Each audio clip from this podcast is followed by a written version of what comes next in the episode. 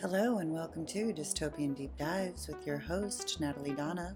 What follows is a conversation with the good folks over at the Melt podcast. You can check them out. Um, it's a conversation about their time in the Temple of the Psychic Youth by Genesis P-Orridge and the Carlos Castaneda group. So please enjoy. I hope there's some interesting revelations about cults and their allure without further ado, here's the episode. Uh, I, I think it was a couple of years ago that we last spoke, maybe. Has it been that long um, ago?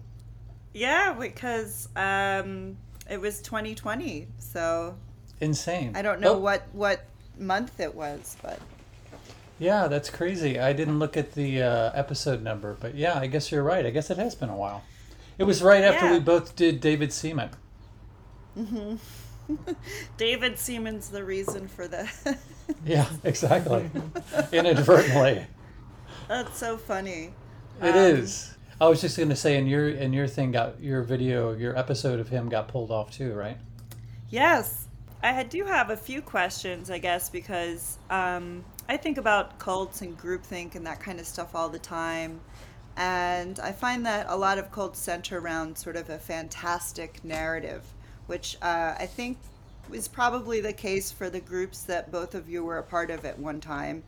Um, was that part of the draw for you? Well, in in my situation, I came a little bit late to the party. Uh, the the Carlos Castaneda world had been kind of in its apex and in its heyday in the 60s, in the late 60s and early 70s.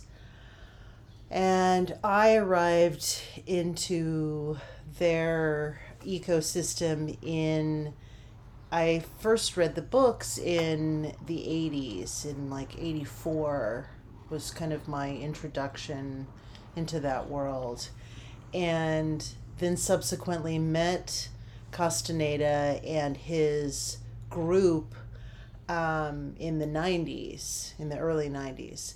So, in, in my specific circumstance, I think that there was a, a lot of mythos surrounding Castaneda, and you know, many people set out, and uh, this is kind of a common thread that I've heard from a lot of people who did end up kind of being in his um, stratosphere was that they decided to find him many years before they'd ever actually had any, any interaction with him.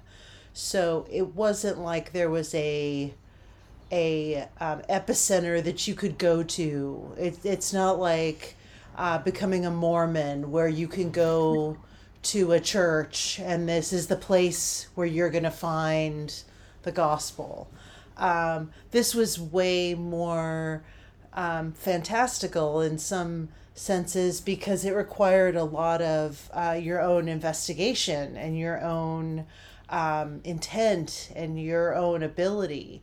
So, for the millions of people who had read these books, there was a very small segment of people who actually set out to find him and, and say, This is someone that I want to have some kind of a interaction with.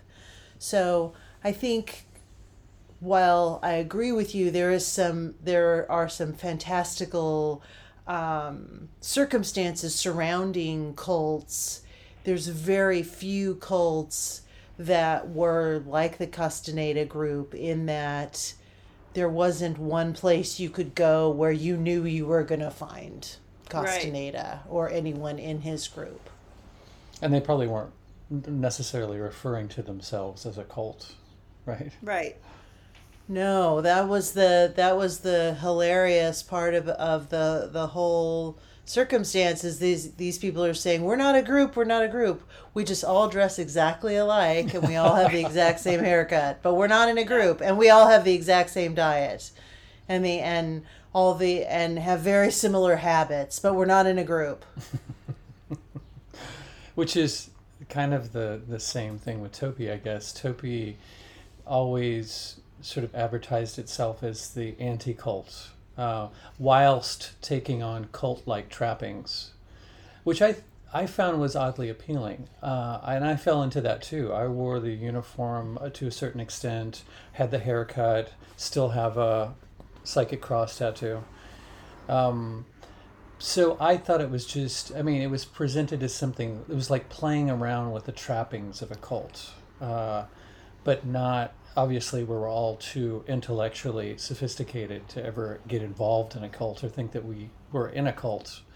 Um, so yeah, it was a, it was a strange uh, sort of juxtaposition between, you know, uh, it playing around with, uh, flirting with the idea of being a cult and simultaneously not considering itself a cult. At least, maybe the from the top down they were, but from where I was at, that's the way that I saw it.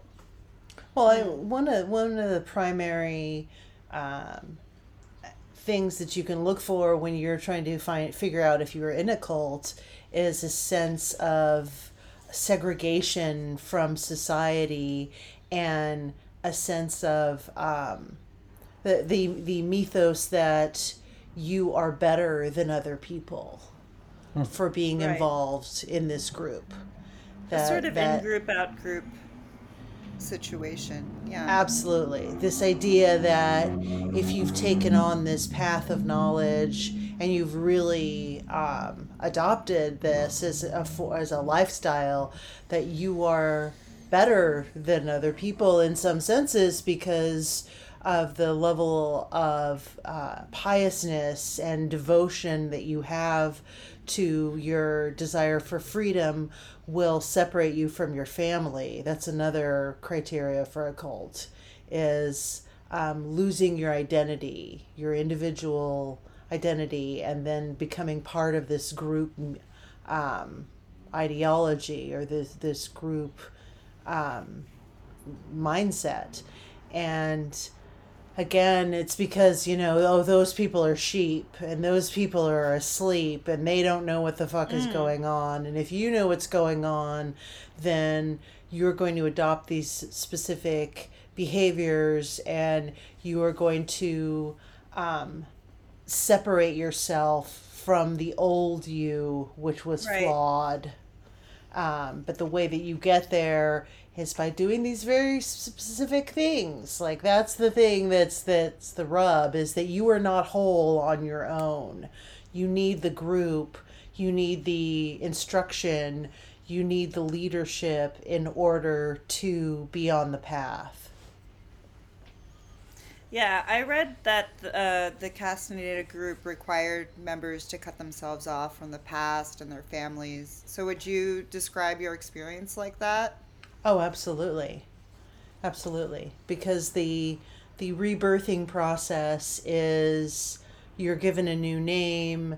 Um, you're the idea is that you're redreaming yourself.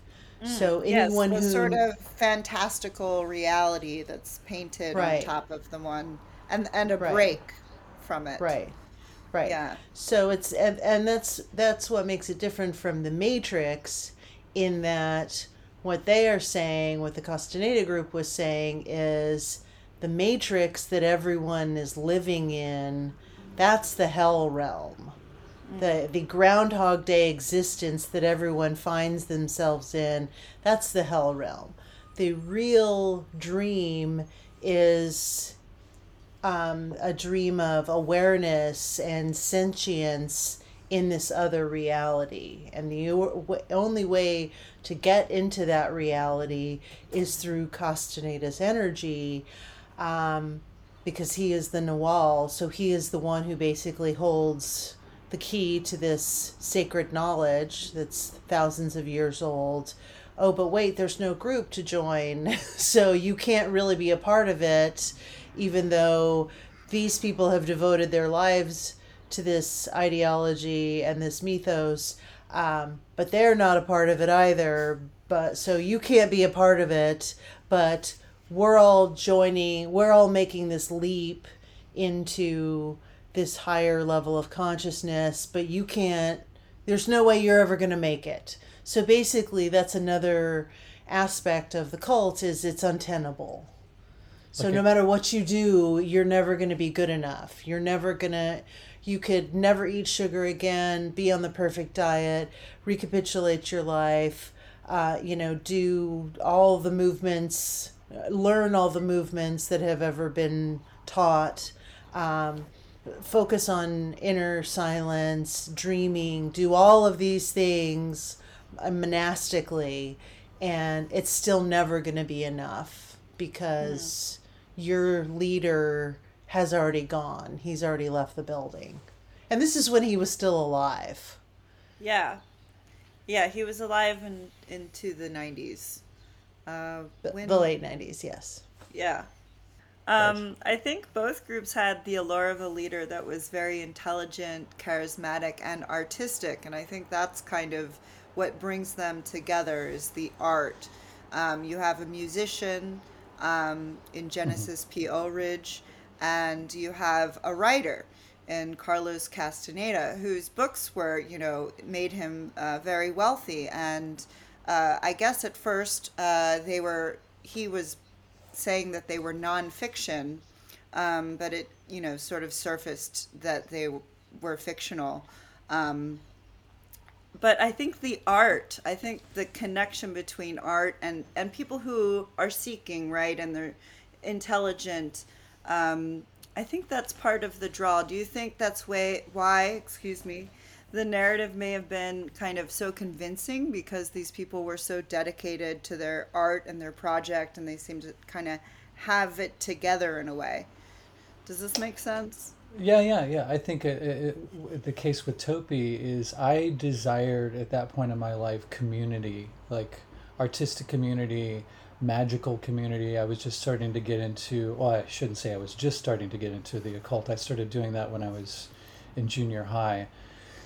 But uh, I liked what Genesis was saying about occulture. So he was taking all these hidden practices and things that were usually relegated to secret societies and kind of just making them public, sort of like street magic. So it was very appealing because it was non pretentious and something very practical, and you could use anything, a, a Walkman or any sort of uh, gadget as a talisman or some kind of a magical item to do whatever it is that you wanted to do. And then he was really obviously into um, sigil magic, which is the main practice of TOPY. Uh, so yeah, it was very appealing in that sense too. And I thought that he did have his shit together uh, because on the outside, you know, well, had this organization of people, and they all seemed very creative and uh, prolific. Psychic TV was putting out an al- a live album every month for like 23 months in a row. So it was like, I want to be around this community, or I want to be a part, even if it's across the sea, um, a part of this group of people who actually are doing something to to better themselves or to try and improve themselves or improve their circumstances. But it wasn't until, geez, within the last six years that I found out that Genesis, through his ex-wife, was a fucking megal- megalomaniac. I mean, he was mm. a, an abusive person, and and it kind of made a lot of things that I kind of just tilted my head about back then. It kind of made it all make sense because there always seemed to be some very intensely sort of dark uh, aspect of, of Genesis and of TOPY for that matter. But I was kind of drawn to that at that age because it was rebellious. It was edgy. Right. Of yeah. course. Yeah. So was it's so similar? funny because I have such a the antithetical experience, Natalie, in my world. Um, I didn't want to be a part of anything. I I approached this uh, this system of belief because I didn't want to be a part. I saw through the veneer of groups and groupthink and group mind and I saw it all as a costume. So I saw the punk rock movement as a costume. I saw the goth movement as a costume. Uh, and for me, all of that, one, yeah. it certainly was fun, but it was it was really about wallowing in self indulgence and um, a sense of nihilism oh, and yeah. ap- and a lack of wonder of the world and, and this sense of kind of like um, being you know too cool for school like Right. premature cynicism. and I- yeah and i saw through all of that and at a very i i think the reason i was so primed and so perfect for a cult was because i had grown up in this very transient childhood so i was always the new kid i was always the kid who was joining or going into social dynamics that had already been established. So I kind of knew the pecking order when I would go into a school. I could kind of tell who was cool, who's not cool, who's the in, who's the out. And um, so I think that that kind of sophistication from childhood made going into a cult very appealing to me because it was about um, isolating myself. And I was already someone very isolated.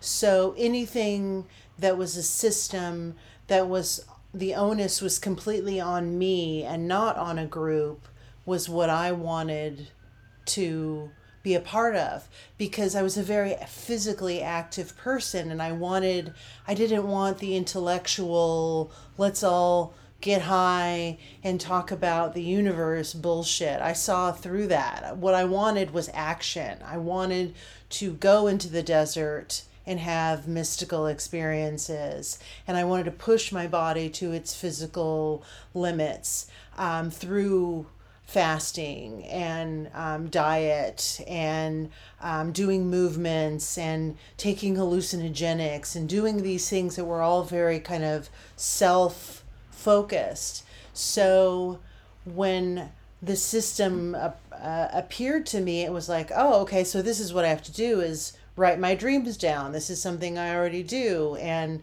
try to gain awareness in my sleep. This is something that I already do. I was very drawn to that because I wasn't interested in other people's mystical experiences. I wanted to have my own. And I I had more of an interest in pushing my physical body and my energy to its um, absolute maximum limit that I could. So I think that's something that uh, the Castaneda world really opened up was the dreaming world. And it was about having those dreaming experiences and then being able to um, verify the experiences that I'd had in my waking life. That's what really fascinated me. And so I took on my, that experience as though I was walking in, like I was a walking science project. And I just was using my body as the vessel. Um, so that's what appealed to me was when I would go into these seminars and there's 400 people doing movements and listening to these lectures, I was like, oh, they're hypnotizing people. I, I see what's happening here. There's there's forms of deprivation that are happening here that are giving people these experiences that they're calling magical experiences, mm-hmm. but it's just it's it's physiological what's going on more than it is from like a psychic realm. So I think that's the thing that I I walked in skeptical and when I saw these kind of moony-eyed people I was like what the fuck is like what is this? Like why are all these people cutting their hair all of a sudden and wearing these very kind of uniform clothes? Uh, so it was easy for me to kind I think to see through what felt culty and separate that from what my actual um, my own magical experiences that I was having were. I think that the difference between your situation and my situation is that I never had a huge group of people and seminars and shit like that to go to. Uh, this was like a cult. If I, I, I still don't know if I, I mean, I guess it was a Yeah, I never know which word to use. yeah, yeah. But I mean, that's the closest approximation. We, we can we can go with that for now. Um, of single people, you know, I didn't have anybody anywhere remotely near me who, well, maybe Brett, but uh, who was onto this stuff, you know. Yeah. So it was like mail order, a mail order magical group, slash cult. Uh, so I never felt those same kinds of things. It was sort of cool to, uh, you know, wear this uniform and to wear shirts with psychic crosses on them and have my head shaved except the long piece in the back braided into 23 different braids. Um, because I was the only person doing it in my town, you know, like if there was tw- 35 of us, then it might have been different and it might have felt more culty, but it just felt like I was connecting with people around the world uh, in a way that was sort of removed and safe, I guess, in a way. So I never felt like, you know, it was just different, uh, just a different uh, context than, than what you had to go through, Hunter. Yeah. Um, yeah, so you guys both talk about sort of the magical experience of, I think another parallel between them is the, the magic aspect. Um, and that it's interesting that both groups were seeking enlightenment through different forms of magic. Um, I guess we already really covered that that was sort of part of the draw for Hunter and yourself. Um, were there some form of, of ritual uh, that you guys would perform to become? Probably not with TOPY, just sort of. Are you kidding me? Of course. I don't know. yeah, 23rd hour of the 23rd of every month is when you would everybody would do their sigil uh, uh, ritual and then send it into TOPY uh, headquarters. Yeah, so you would have to you know get out your candles and your blade and your whatever else you your recording that you made. Uh, everything that you wanted to involve in your ritual and it was sort of like a group intent uh, even though we were all in different time zones, obviously, but uh, you knew that other people in various parts of the world uh, were doing that same thing relatively sooner or later than, than you were. So, yeah, it was very ritualistic in a sense, and very, but that was really the only group sort of hoop that people had to jump through. Uh, I never went to any of the campouts or anything like that, but that's when the initiations happened that uh, I never had a part of, and I'm very glad that I didn't because they sounded very intense, and a, a few of them went south, uh, to my knowledge.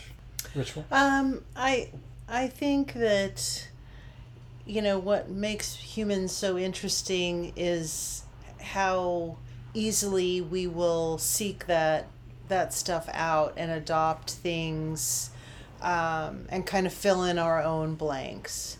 So, uh, you know, there were people who t- truly treated Castaneda's books as though they were a religion.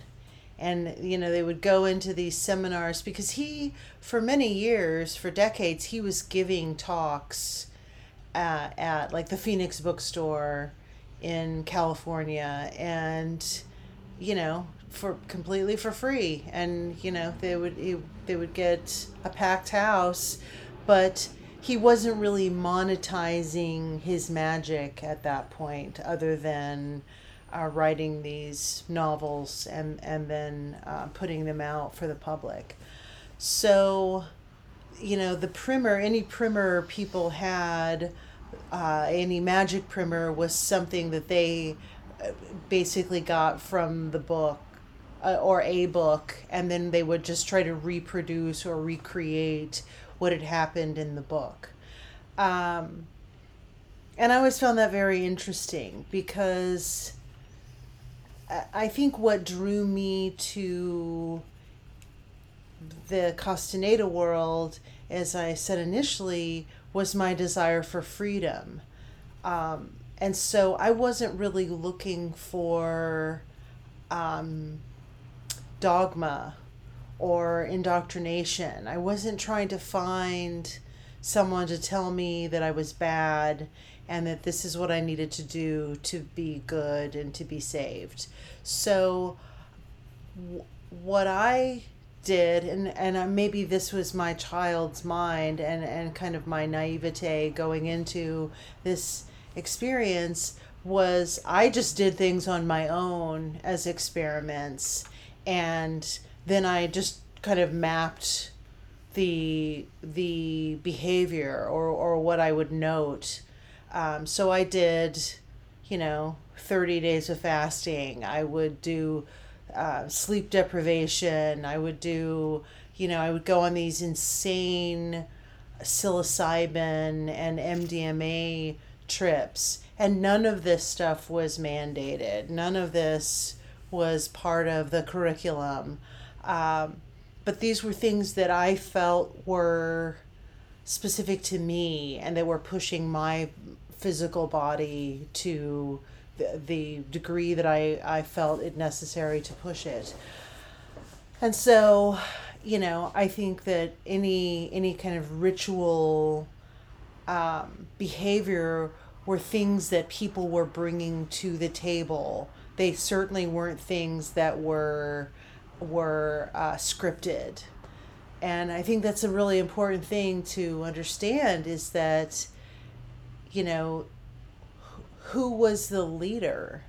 You know, who was really leading any of these groups? Where was there someone that that you kind of felt was your north star, or were you just kind of going along with what was the program was and, and just assuming that the person you saw on the stage was the person leading the the group as it were um, so it, for me i think I I kind I was very skeptical of any kind of ritual behavior that I felt like other people were were bringing to the table. I felt like what my journey was was very specific to me. And so I, I think that's where I am a chronically defiant person is that I don't find I don't find it easy to follow the rules or instructions. You know, I, I'm I'm too defiant. I want to know why. Well, why am I supposed to do this?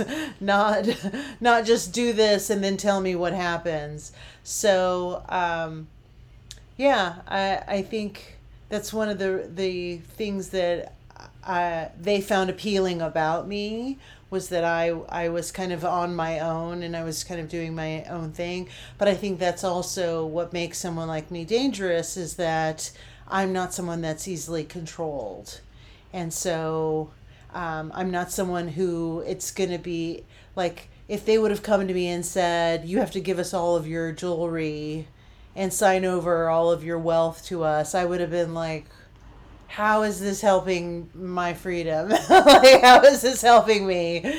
Uh, where some people did it did, did that very willingly, and and gave away animals and gave away the, you know things uh, cut off relationships that were very important to them. Um, so that's my short long answer. Yeah, I mean, I think I think humans, uh, like you said, are drawn to ritual. Um, and I think we see this very clearly through what, you know, I guess is the cult of COVID, the never ending. I mean, God. I don't know if is it still going on where you guys live or the so here, let me just tell you. Uh, we mm-hmm. had the shortest uh, restaurant sort of thing ever for like one month. They were requiring people to show their papers and then they oh, dropped wow. it for one month this year at the beginning of the year. I was I was bummed out, and sometimes I think they change the rules all the time to like emotionally mess with you. Yeah. Um, because the rules are always constantly changing with the cult mm-hmm. of COVID, and Absolutely. so the mandates are basically gone. Um, as far as restaurants and I think some public places, there was some really cool there's a cool venue in Philly called the Fire uh, that you know just she's this cool older lady that did not care and, and kept it going mm-hmm. throughout the whole mm. thing. So there have been people that have resisted it. Um, so yeah, I wanted to catch up with like, are the we don't have to wear masks here anymore, okay? Mm-hmm. But people are mm-hmm. still doing it. However, our public transit keeps changing the message. It's like it's required one day and then the next day it's not. But most people seem to have voted and aren't doing it. It's very strange. I went to a party where only one person was doing it uh, wow. at a barbecue outside, and I was like, "What are you doing? Jeez like, what's Louise. the the ritual is still there. This is what we do, I guess now." so what what are is the cult of COVID still going strong out where you guys are? Well, I mean, we're not totally intertwined in the social life of Lawrence, Kansas, but um, I've heard tell that, well, first of all, there are still people that are wearing masks. Uh, Lawrence is a sort of woker than thou sort of place, loves to wear its virtual signaling on its sleeve. Um, so there's that. Uh, and so there are places that are still, I think there's a few places down on Mass Street that are still requiring masks, right? Wonder Yeah, Fair, probably. probably. Yeah, the really woke ones. Um, the same ones that had the Black Lives Matter and rainbow stuff all over the place. Uh, yeah, it's all the same but- people. It's Yeah, all the same is. people. yeah, and the it, former it, was former rebels. very frustrating. Yeah. It is. Uh, but I've heard of this. There's been a lot of couples that sort of was in my vague social group at one point that have parted ways because of the vaccine and they have kids. So uh, one side will be pro, one side will be not. Uh, and so I've heard that it's really divided a lot of folks up, which I'm sure that's the case everywhere. But what, what is your take on the temperature here? Well, I, I mean, I just think it's another another form of control that people are really interested in adopting. I think what I mean, the correlation you could create with this and a cult is that it's about um, how people perceive you more than it is the good that it's really doing. So, you know, these guys or these women who were shaving their heads to to uh, support Charles Manson, they were doing that not because hair somehow um, held them back energetically. It was to to appear unified Solidarity. with someone and so and it was to to divide themselves from the others mm-hmm. in the world and i think the covid thing is the exact same thing is that someone who's still wearing a mask to over 2 years into this is not wearing a mask because they're genuinely afraid of a germ they're wearing it because of a habituation of fitting into a group and what that group represents, which is I care more about you than you care about me. So it's this form of virtue signaling that I think is still going on.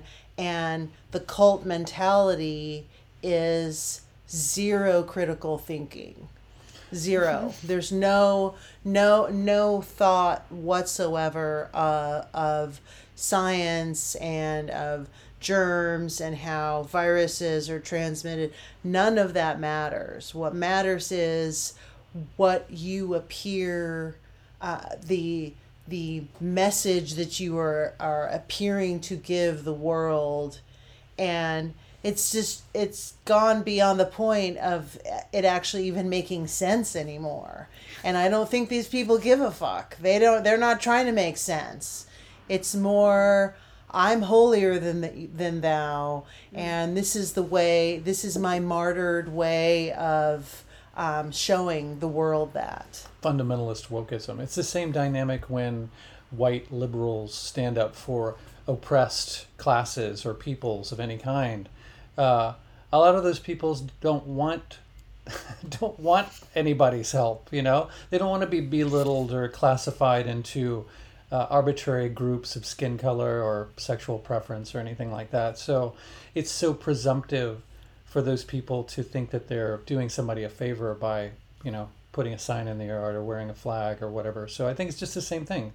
It's stating what side you're on, as if there's fucking sides, you know. right? Uh, yeah, I mean, I guess I, uh, in a, I mean, sort of pro, I don't even like the pro reality term, but yeah, just this sort of, I I like to analyze the evidence, uh, look at everything that's in front of me. Um, so I can see why maybe Castaneda would appeal to you, Hunter, if that was kind of the way that you approached it as sort of, you know, you're experimenting and you're taking in data and you're learning things from the data. Um, but yeah, all that sort of like, uh, it does, you're right, it doesn't matter to these people. It's totally flown out the window, uh, any kind of, of, of critical thought about it. And yeah, it is. So here, the neighborhood that I, and the people that I see doing it the most are uh, like in West Philly, and West Philly is like the sort of like hippie. Uh, now it's more, yeah, but it's all those same kinds of people. Um, and we did, we did have big protests here. And I just thought it was so ironic because I was like, wow, so, but the policies that they're creating are actually taking away your rights, and no one's in the street doing anything about it. Mm-hmm. Um, and it was talk- just a level of disappointment. I'm sorry. You're talking about BLM protests, or are you talking yeah. about? Mm-hmm. Okay, gotcha. Yeah, during uh, 2020. Mm-hmm. Um, I mean, the city has basically cleaned up since. It's almost like it never happened, which is interesting. But for a year and a half there, it was uh, really spooky because no one came out. And then mm-hmm. everyone was out in the street for those uh, protests, um, which were all right. They, nobody, nobody catches COVID when they're against racism. Right, and they were rioting. I mean, I think it was really an excuse. You saw some of the recordings. You know, they were just partying. I think yeah. people just wanted an excuse to go outside. Yeah. Um, even though were... I never let it stop me, I, you know, I walked around 30th Street Station. It was empty. It was so spooky. Um, it was like a post apocalyptic film for a couple of weeks, which I, I thought was wild. Um, Just people standing but, around vaping, waiting for the next shipment of bricks to be sent in. yeah, I didn't go out for those, uh, but the National Guard was very close to where I live. Um, and that's the other thing the sort of um, push and pull between like authority, but they're still being authoritative, right? With the like wear this thing and oh, I, I can't believe you better quarantine or like, you know, I still have to take a test at my place of work uh, every week. Like a like the for two years. The, the nose, swab up the nose. The nose guy. Yeah. Jeez, that's humiliating. It is, and I, I got I was actually kind of grumpy yesterday when it happened, but um, it is what it is for now, and we'll see, you know, what happens in the future with my personal life. But it is totally uh, humiliating, and it is a ritual. And mm-hmm. so, actually, back to sort of the funding of all of this um, it's crazy how much money this must cost the federal government that we're paying because the group that comes in is subsidized by you know our tax dollars and they have all this i i'm like do you really need like all this stuff to swab my nose like i understand some gloves and like maybe a mask or something whatever but like they're wearing like full suits not like, like i don't know what they suits? are but they're not hat they're like scrubs sort of Hazmat it's like light. a blue thing. Yeah, it's hazmat light. like a hazmat bikini. and I it's so think of all the money going into it. Yeah, exactly. And these are PCR, right? Yeah. Which so is the... not even Exactly. They're bullshit. Total bullshit. Yeah. Yeah, that's the ridiculous part. I mean, that it all starts with the test, which then supposedly inform the case numbers, which supposedly inform all the fear we're supposed to be experiencing. Like the root of that, the PCR, is so faulty, so absolutely yes. faulty, and it's been pointed out several times. But people don't seem to make that connection. That that's that test is not going to tell you anything worthwhile. Again, it's part of the ritual, part of the belief. Yeah. That that this thing is doing something when really it's just uh, creating people, you know, being home for days that they might not need to be if they're not actually sick. You know, if there were no tests, there would be no COVID. Exactly. like almost like virtually, because yeah, anyway. So How it many- is. How Yeah, many go ahead. Amish? How many Amish are dying? Yeah, exactly. No, and actually they they've they have some really nice events that like were happening and that was actually a refuge. I'd go out to Amish country during Oh, cool. 2020 and they were like still operating their businesses, you know. Mhm. So uh, yeah, they're great. Um their their kids sometimes don't wear shoes, but That's what keeps their immune system so up and at 'em, you know? they're, all playing in the dirt. Yeah. Yeah, no sanitizer, like just dirt and God. That's all. That's all they need. Livestock and Yes. cheese. Manure in the air and and good furniture. Quality furniture. and quilts. Um, Yes. Actually, cycling back really quickly to Castaneda, uh, I found it interesting uh, that it influenced people like George Lucas and uh, Deepak Chopra. Do either of you have an opinion on, on those two sort of famous people? Wait, who was the first one? George Lucas. George Uh, Lucas, yeah, yeah. yeah, yeah, yeah. Well, Lucas was very influenced by Joseph Campbell, and he he really, I mean, he even stayed at Skywalker Ranch at some point, kind of at the the end part of his life. Like he was very very connected with uh, Joseph Campbell.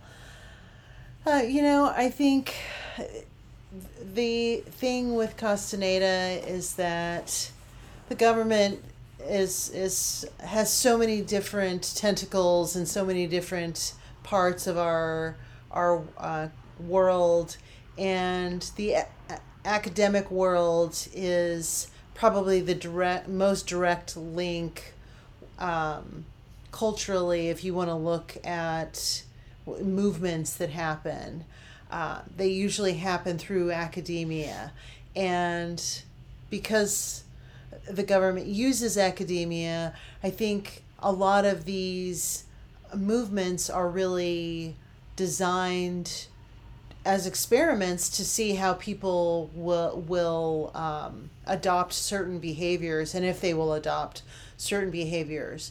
And so you know using castaneda as an anthropologist and you know creating this mythos around him that he's found this wizened old um, indian and of course the knowledge that a wizened old indian is going to be um, more important and is going to carry more weight than if it was some you know nerdy menschy white dude in uh, a lab. So I, I think that you can you can basically write any story you want and put it in the context of a professor or put it put it in the context of a doctor in education. And it's going to carry a lot more credence for people than if you just put it out in a film. And so i think that that's where the government used Castaneda and people like Timothy Leary and people like Terence McKenna and people um, like Ken Kesey is they basically took these men, these humans, and said, okay, let's start a revolution in the academic world and then sit back and watch and see how that influences and affects the culture. And I think you can see uh, Castaneda's influence in films. You can re- read it in literature. You can see it just in the overall zeitgeist and how we we the relationship we have with psychedelics. Um, I think a lot of those things are birthed from um, Carlos Castaneda's um, his handling of of those subject matters. So it doesn't surprise me that someone like Deepak Chopra would be influenced or into Carlos Castaneda. I know that uh, James Redfield, the man who wrote The Celestine Prophecy, he cited Castaneda as a major influence, and The Celestine Prophecy has been debunked. Um, as has um, A Course in Miracles. So again, there are these these waves of movements that have happened in our culture that you can dial back and you could say, oh, it was from this professor or from this doctor um, in the academic world.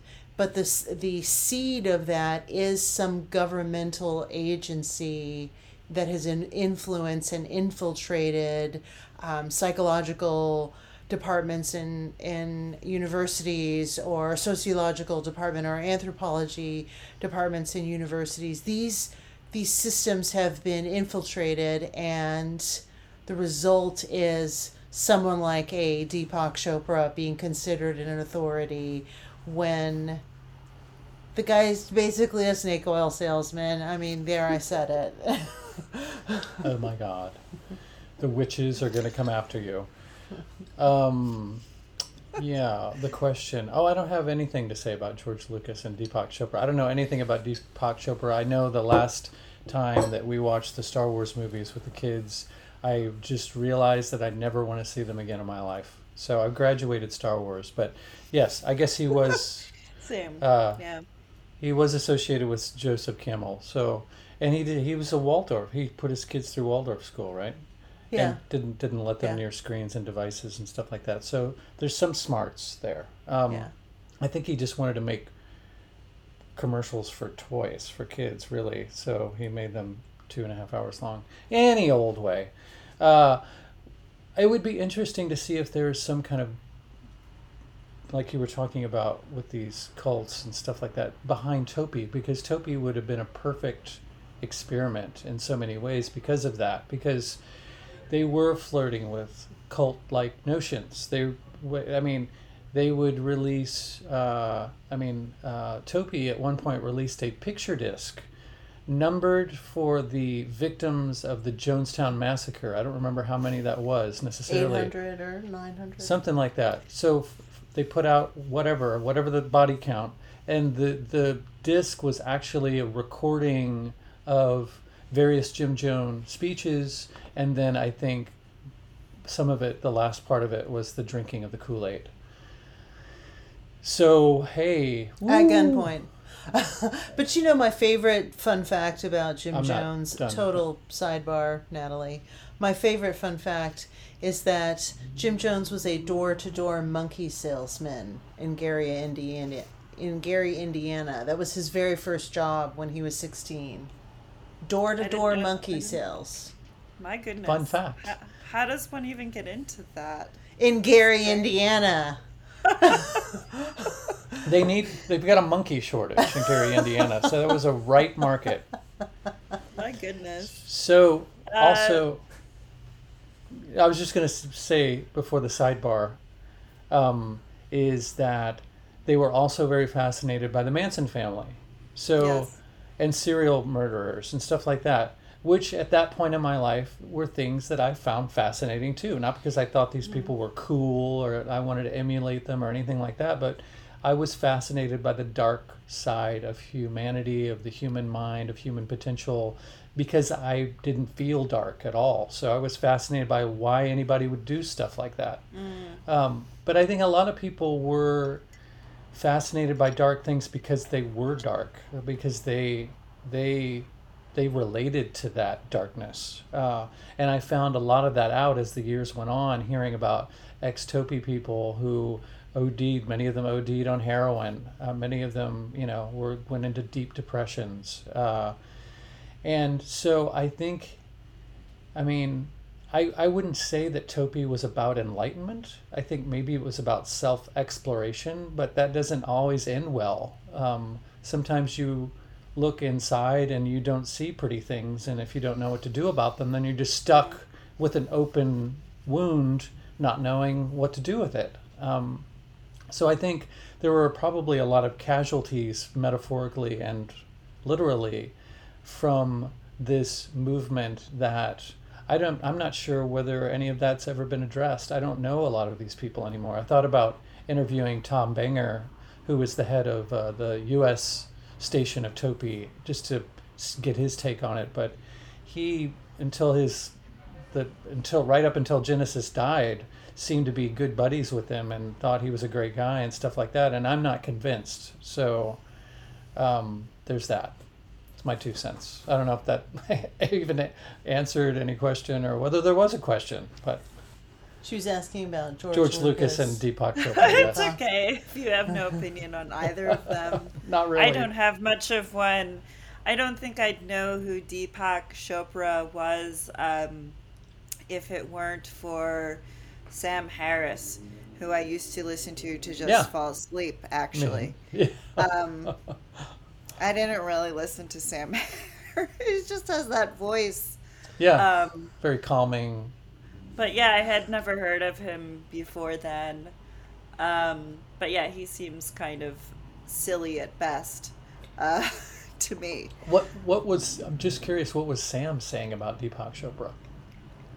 I think they're in a feud Sam's always in a feud with somebody. because, like, uh, Deepak Chopra might believe in some kind of higher power, and, oh my gosh. right, Sam Harris is like some kind of staunch like atheist, Uh-huh. which is another sort of I think faith-based situation. It is. Uh, yeah, especially on the internet. Um, I find these sort of internet groups to be very fascinating, you know, um, because it is very decentralized. It's maybe like a, uh, maybe Castaneda is sort of a proto of that, like a bit, where, you know, you have all these groups of people who coalesce on the internet surrounding, like, let's say, one topic or one idea. Um, I think it's a really interesting time to live in with all these people because also we have no idea what people are consuming in their private time. Do you know Mhm. what I mean? Yeah. So you're like just walking amongst these people that are, I think, maybe floating in a lot of different realities. Oh yeah. I, I, Um, which is the case anyway, right? Yeah. But still, like the. Anyway.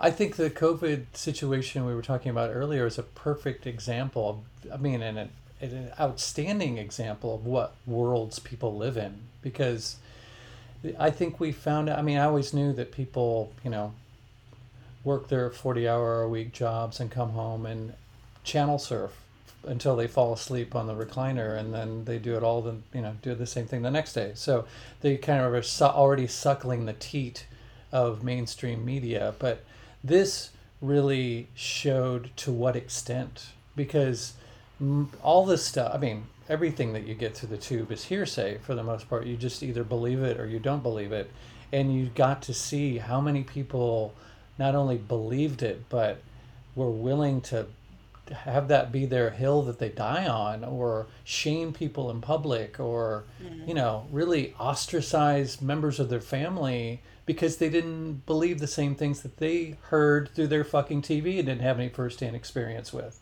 So that was a perfect example of how media is so utterly pervasive and how porous of a container it is for any actual tangible reality and that people were so easily taken by that you know? Like that's that's a narrative that's a pretty strong narrative that i think i would want to start poking at and seeing where the holes are but it seemed like nobody thought of that. Like they're just gonna oh really? Oh my god! And then that's they just will just goose step off the cliff and if that's what they're told to do it's just very odd very strange. Um, I think there was one more I had here. Yeah, I guess I see the connection of art and cults undeniable.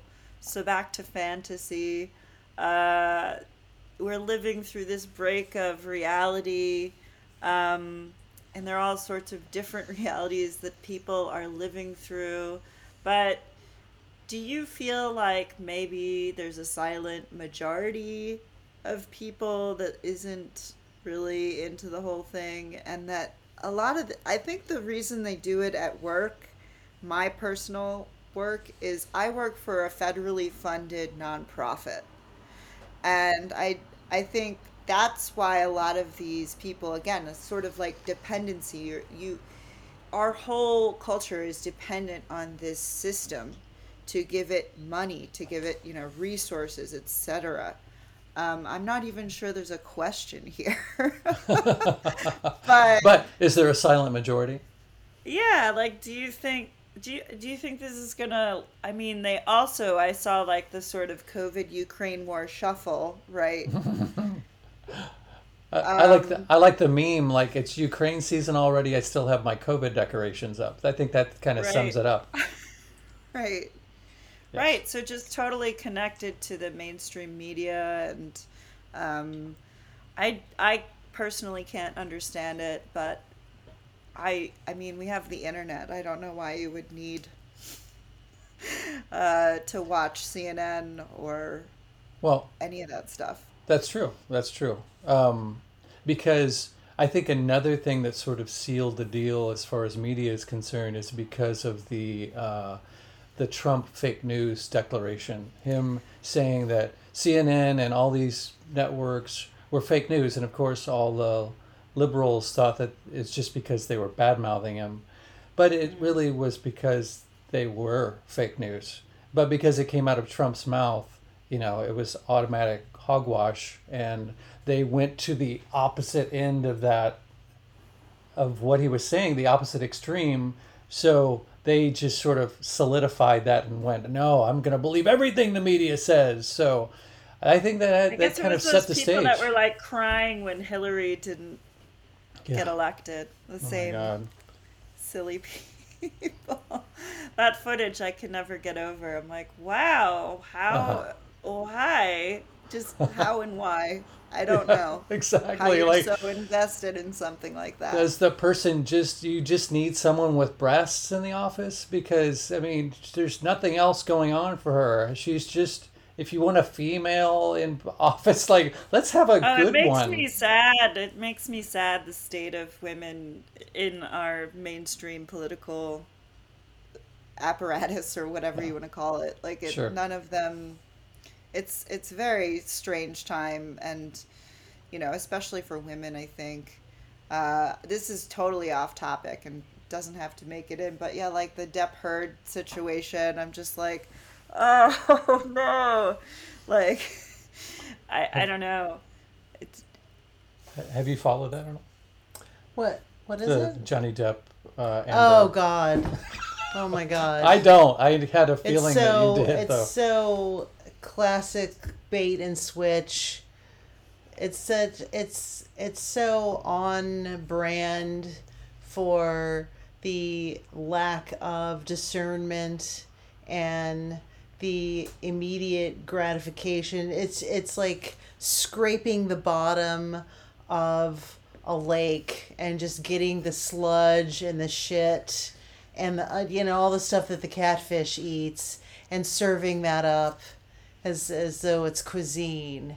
It's just so I mean talk about two deeply damaged narcissistic megalomaniacs and that that perfectly encapsulates what our culture is is the fact we give a fuck with the, what these two people are doing in their private lives. right. And and what I find so interesting is that, you know, in the beginning of of the Castaneda world, there was very little internet. There was very little cell phone usage.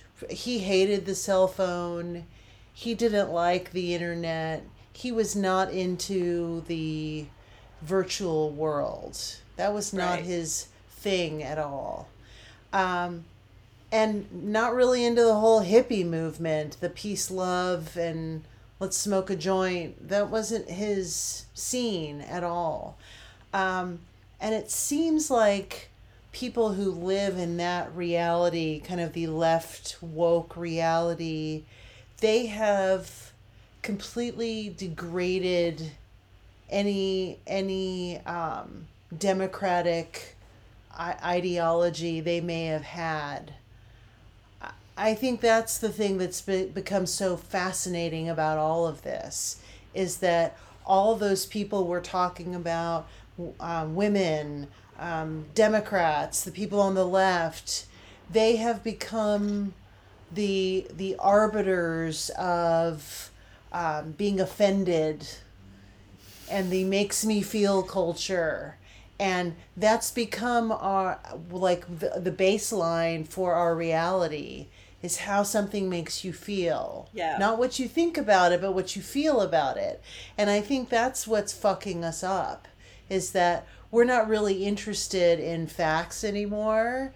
It's all about our feelings and giving other people power and control over our feelings and over our state. And i think that's the thing that that we keep seeing is that it's one emotional uh, manipulation after the other. So the Right. first one is covid and you're going to kill grandma. Then it becomes the ukraine. Then it becomes the trans identity movement. Then it becomes black lives matter. So so it's you you constantly have this carrot of being offended dangling in front of you and it's for you to determine how much how offended you're going to be And it's right, all I result. call it outrage. Oh, sorry. No, no, no. You call it outrage, right? Outrage culture, yeah. Yeah, Exactly. absolutely. And all the end result of all of that is further division. It's mm-hmm. all ego. All, it's all ego. None of this is coming from rational thought, discernment, critical thinking skills, none of it. So, critical thinking has vanished in the political sphere, in the socio-cultural sphere. None of that matters. What matters is what what I feel in my gut. And I think that's what's fucked us up. And I think that's why we have disempowered ourselves as a culture is because we're looking for the next thing. And what a perfect example, the Heard Depp case. Because here you have these two multimillionaires that are fighting each other and in, in a very Jerry Springer way. And we can sit back in our, you know, $20,000 a year lives and look at these wealthy people with such disgust and disdain hmm. and vitriol and hatred as though we have some kind of moral authority. Or connection to them whatsoever. Yeah. exactly. And really know what's going on. you know? Oh, yeah. I saw something in tweets. I, I really don't know the first thing about this Depp Heard thing, but something in tweets like, "Well, this is really challenging the believe all women thing." So what's going? Is it? Hmm. Were you bringing up something having to do with that? Was something? Was she looking really bad in all of this, or? Um, well, I watched the first few days of the trial because I was unemployed. I was in an unemployed limbo.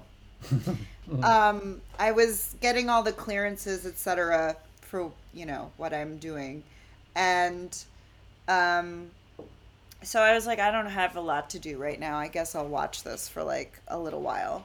And so I'd be like cleaning the house and like listening to it, and you know, I do think um, Johnny Depp is a really scary person. I think he's kind of um, just, but he's also pathetic in a way, where like a lot of this stuff, like he basically, yeah, like was ruining his own career through his uh, addictive behavior. Um, Amber, I don't, I don't know if I trust her, but um, it does, it does bum me out a little bit that you know he uh, was victorious in this defamation uh, lawsuit. Um, because when you look at the facts of the case, you know, she didn't even mention his name in the original like Sun article. The Sun one uh, over in the UK. So I really expected it to go a different way, just just like from a legal standpoint, but it didn't. Um, and so yeah, maybe Amber's a dubious witness, but I think yeah, I've been in relationships like that, and both parties are kind of like doing this. You know, they're both needling each other and getting reactions, and it's really hard to say at one point, you know, what's going on between those two people. Yeah, yeah. Especially f- from our standpoint, we're not in that relationship, so we have no idea, like you said. um, and why are we meant to care? Uh, but yeah, just like I don't think it should have been televised at all. Yeah. So The Ghislaine Maxwell trials. They should have been. It's a giant Televised. fucking distraction. And Yep. and what I- what I have where I've gone in into my examination is the psychopathology of these two people. And I love what the the defending uh, psychologist said about Amber Heard that she is definitely a cluster B borderline personality uh, narcissist and that you know a lot of what what what I find so fascinating is we're talking about two sycophants. We're talking about two people who are deeply deeply damaged who have very twisted pathologies first of all and probably diver- deserve each other in many regards because they were using each other for different reasons first and foremost. Um, but i think it's interesting that as a country and as a culture we're so devoid of any moral fiber that we give a fuck about these two people that's the part that fascinates me I don't mm. care if she shit in his bed. I don't care if she slapped herself in the face and Oh, said yeah. He hit They- he hit me. I I don't give a fuck. I really don't.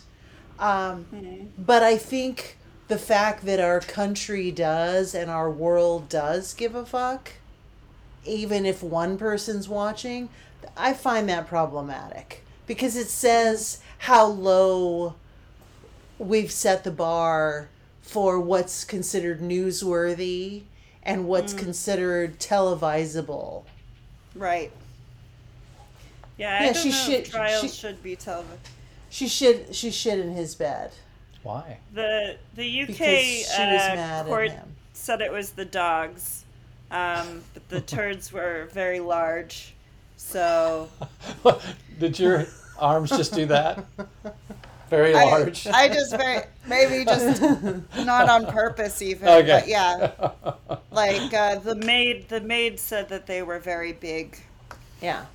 big turds. And you always in in these circumstances one of the the the uh, therapist who did her analysis of of Heard, I always kind of lean toward what the people who work for these people say. Mm. How yeah, the assistant. how how do these people treat the people who work for them? the help. And neither one of these people is a decent, kind, No.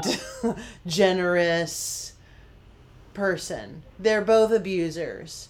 So again, I, I look at this and I say, okay, if you if we pull back thirty thousand feet and we're kind of seeing this from above, what what part of the ant hill is this in? And it's in the distract pile. That's where this goes. Is oh we've we've gotten everyone to this fever pitch with COVID.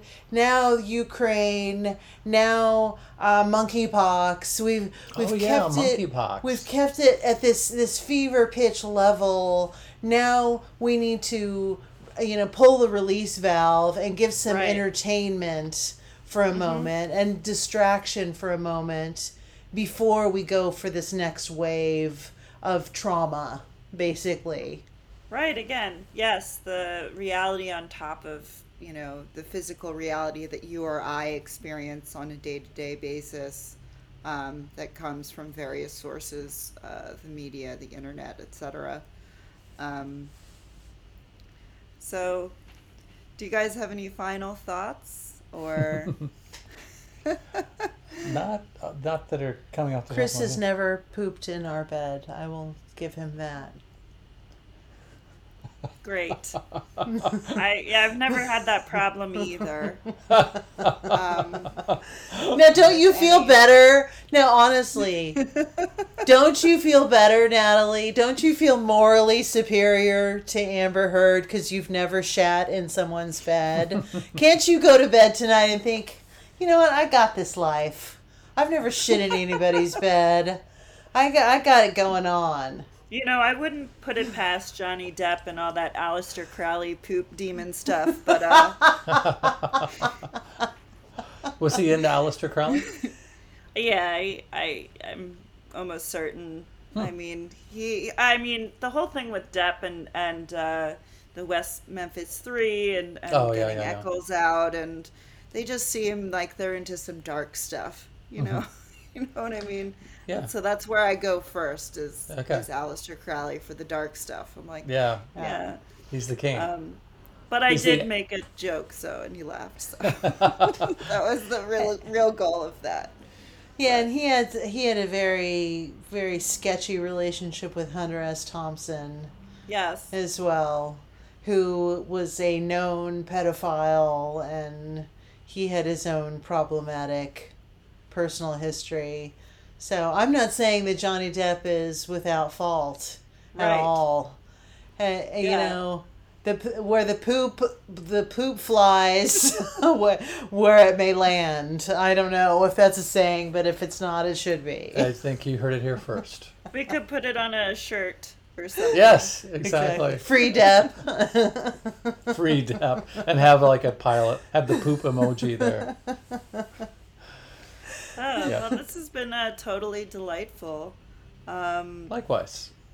thank you guys so much for sharing your time uh, with me today.